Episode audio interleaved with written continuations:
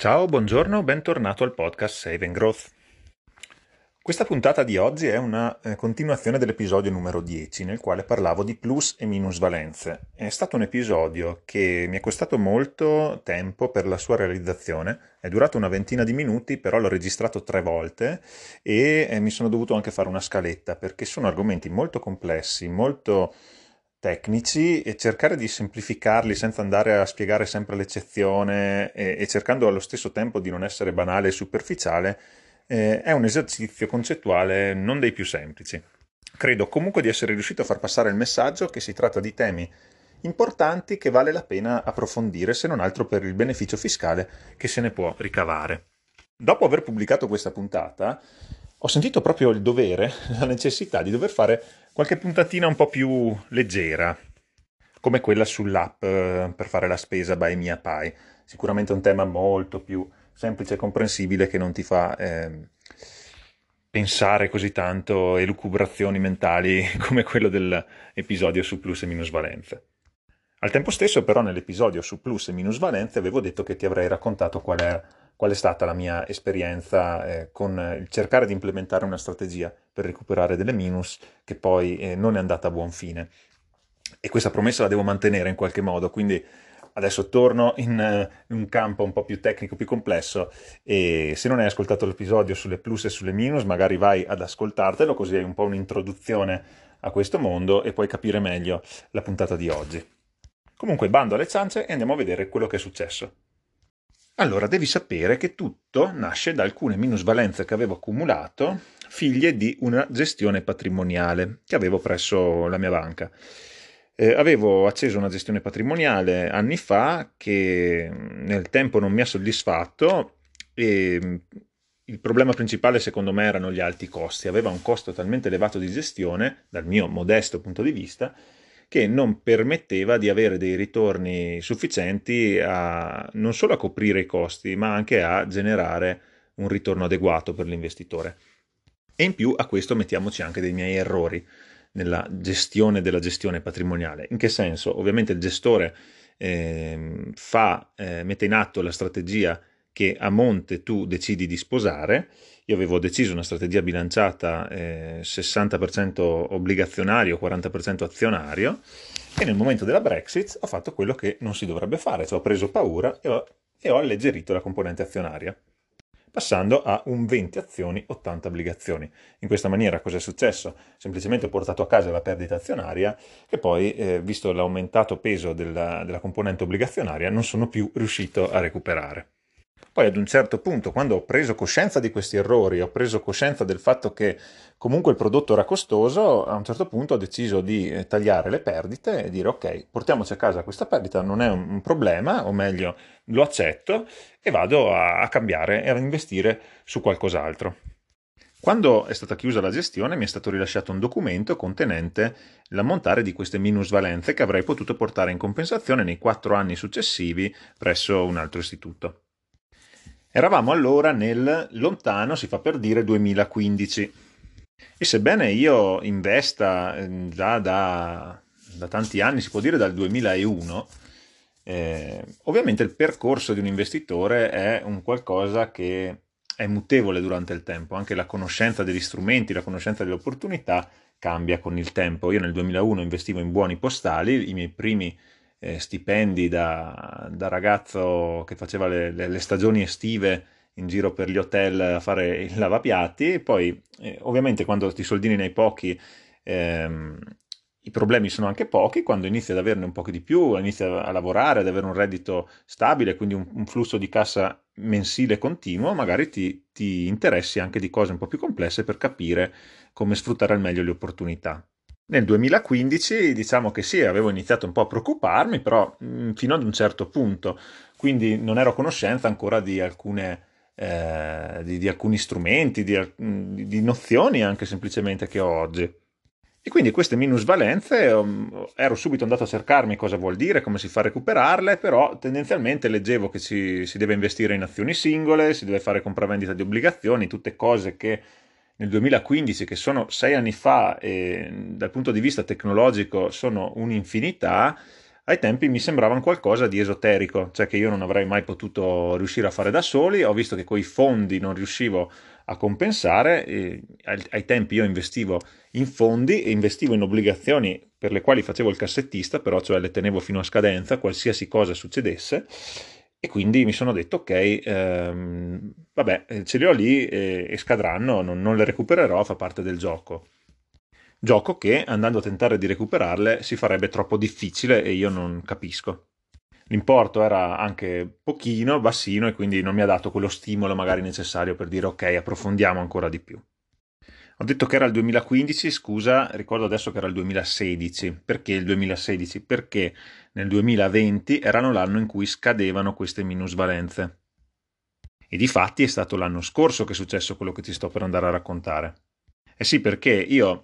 dall'anno scorso, dal 2020, ho iniziato a prendere in mano la situazione in maniera attiva, diciamo così, e ad iniziare ad acquistare tramite broker da solo, senza quindi un intermediario bancario, i miei strumenti di investimento, principalmente ETF, qualche certificate, qualche azione singola, ma ho iniziato praticamente da ieri, quindi anche quando ascolti i miei podcast e ti dico sempre che non sono consigli finanziari, valuta anche questo. Io le cose che dico le metto in pratica da poco, Sono come tutte le persone, perché investitori siamo tutti noi, attivo appunto negli investimenti del 2001, ma cosa vuol dire? Non sono Warren Buffett di sicuro, perché fino a almeno al 2010 investivo solo ed esclusivamente in buoni postali e obbligazioni bancarie, quindi la mia competenza è molto limitata.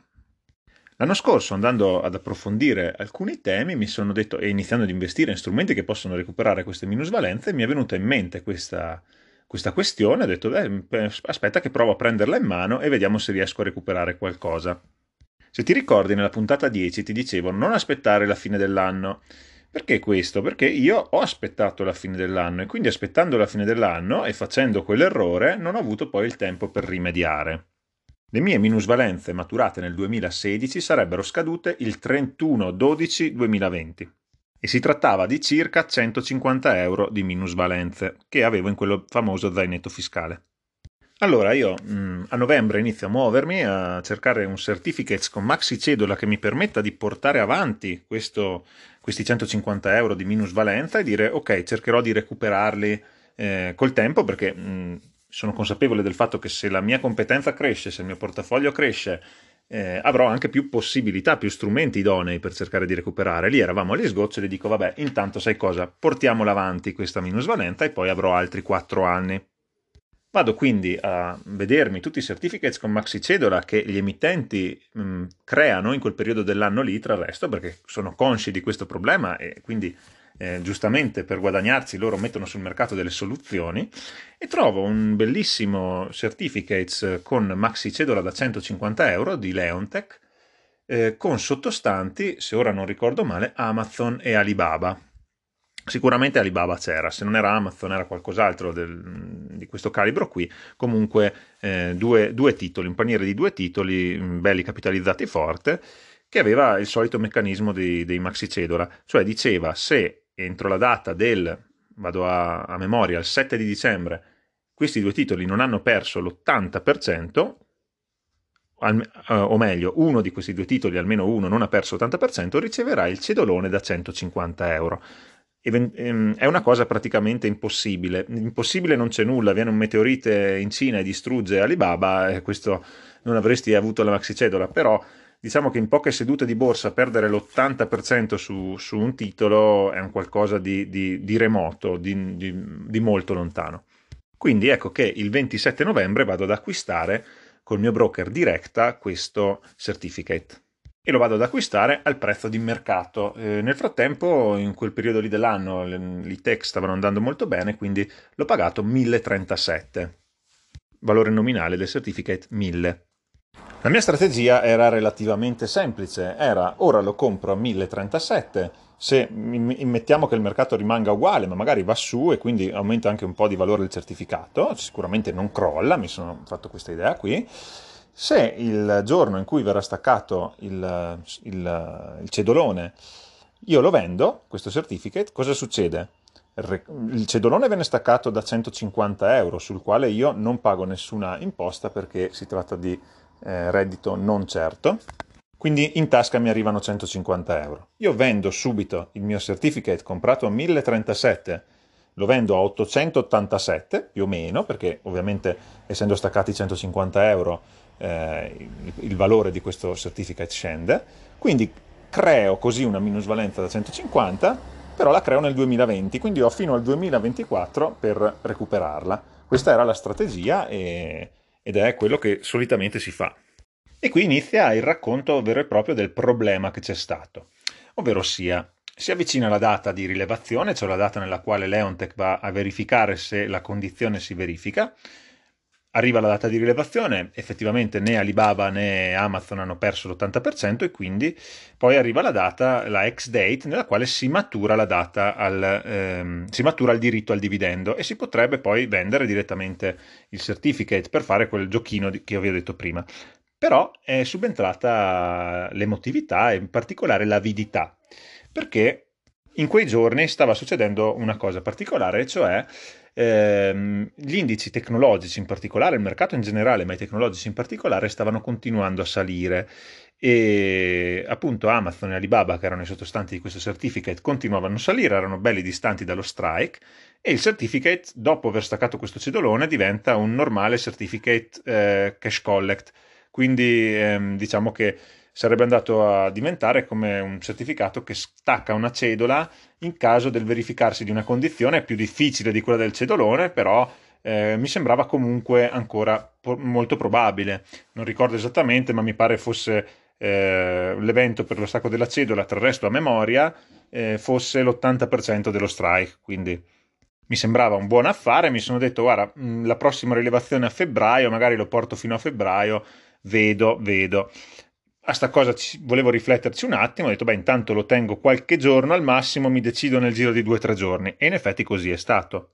Nel giro di 2 o 3 giorni ho deciso di venderlo, perché mi sono fatto un po' un ragionamento, ho detto ma guarda, meglio attenersi alla strategia principale, forse è il caso di venderlo, e in più in quei giorni lì il titolo di Alibaba aveva subito qualche fibrillazione, mi pare perché fosse sparito Jack Ma dalla circolazione, che Jack Ma è il CEO di Alibaba, e quindi anche il titolo è sceso, il certificate anche lui è sceso ovviamente, perché ha una connessione con il prezzo dei sottostanti, e quindi ho detto dai, andiamo a vendere. Così che, attenzione, qual era lo scenario? Era già passata l'ex date, quindi io avevo già maturato il diritto ad incassare il cedolone, quindi potevo già vendere, il valore infatti del certificate era già sceso e io ho venduto. Siamo al 17 dicembre del 2020. Vendo il certificate non più a 8,77 come mi ero prefigurato all'inizio, nel frattempo un po' era sceso, un po' lo spread tra ask e bid, l'ho venduto a 8,55, quindi avrei sì recuperato la minus, o meglio posticipato la minus da 150, ma rigenerandone una da 172. Già qui quel qualche giorno che ho atteso non ha giocato a mio favore. Ma ora arriva il problema più grosso, perché ho detto la vendita l'ho fatta il 17, il 18 è stato il giorno in cui è arrivato il cedolone sul mio conto. Però entrambi questi movimenti hanno avuto data valuta il giorno 21 dicembre, lo stesso identico giorno.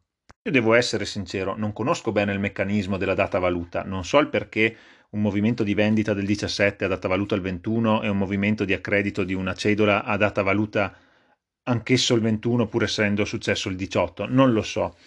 E fatto sta che questo problema però ha creato il fatto che per il broker Directa per prima cosa si vanno a compensare i movimenti in negativo e in positivo che avvengono lo stesso giorno, dopodiché si va a pescare dallo zainetto fiscale. Quindi, quel 21 dicembre maledetto della data valuta, ho registrato una minusvalenza di 172 euro, data dalla differenza tra il prezzo di acquisto di 1027 e il prezzo di vendita di 855, quindi meno 172. Ho avuto una plusvalenza, o meglio un reddito diverso, se ti ricordi la puntata 10, che va a compensare questi 172 di 150, e quindi sono arrivato ad avere una minusvalenza di 22, e Solo a questo punto poi Directa andava a pescare nel mio zainetto fiscale, ma nel mio zainetto fiscale è andato a non tanto più a pescare a questo punto, ma a rimettere un'altra minusvalenza di 22 euro.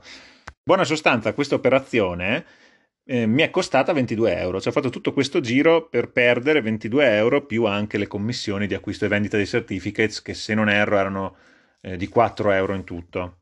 Quindi 26 euro che però devo dire sono state un investimento da un certo punto di vista, perché è stato un piccolo corso di formazione su questo aspetto qua, provandolo proprio sulla pelle, capendo che bisogna fare attenzione a volte anche a dei dettagli di cui non ci si aveva pensato, insomma, no? E quindi io da questa lezione ho voluto trarre spunto e cercare di capire dove ho sbagliato e come evitare di ripetere questo errore. Allora ho sentito Directa per capire un po' meglio come funziona questa questione della data valuta. Directa mi ha detto che dal 1 gennaio 2021 quel meccanismo che ho detto prima non esiste più, cioè non si va prima a compensare plus e minus dello stesso giorno per poi andare a vedere nello zainetto fiscale qual è il residuo. E quindi adesso dal 1 gennaio si va direttamente a pescare per ogni singola operazione nello zainetto fiscale per recuperare le eventuali minusvalenze. Quindi dai, un problema risolto, un po' da studiare in meno. Questo meccanismo della data valuta adesso non l'ho più approfondito, perché questo problema per il momento perlomeno è risolto. Mi è rimasto comunque dentro un insegnamento, che è quello appunto ma che già sono cose che già si sanno: è meglio provare, è meglio tentare, piuttosto che non fare nulla, perché si impara e si acquisisce esperienza per il futuro. Esperienza, ho detto, non so perché. Bene, la puntata finisce qui. Io ti ringrazio per avermi seguito, ringrazio Giacomo per i complimenti che mi ha fatto. Giacomo del podcast Diventerò Milionario on the road mi ha fatto i complimenti per la puntata su plus e minusvalenze, e devo dire che mi ha fatto veramente piacere, perché è una puntata che mi ha portato via, come dicevo, veramente delle energie per farla, e sono contento che possa essere utile a te e a quanti altri ci ascoltano. E grazie Giacomo, grazie a tutti voi che ascoltate, grazie a te che mi ascolti, e noi ci sentiamo alla prossima puntata. Ciao, lascia una bella recensione a 5 stelle su iTunes e su tutte le altre applicazioni di podcast, e noi ci sentiamo la prossima volta. Ciao ciao.